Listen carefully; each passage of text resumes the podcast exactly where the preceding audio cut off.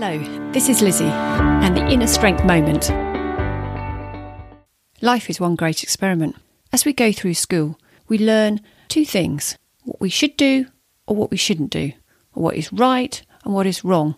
It kind of creates boundaries for us, and our brain realises there's a safety net by doing things that are defined as right. Yet the reality is, every day is different. We try new things, we have new ideas, we have new systems we work in and we create.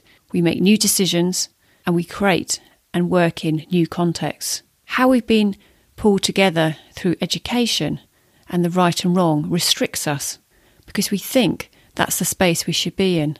Yet when we flip it and say, life is an experiment, it's almost as if the barriers we create to keep ourselves safe disappear. What experiments are you doing? And how can you create more experiments to allow you to make the progress you want to make.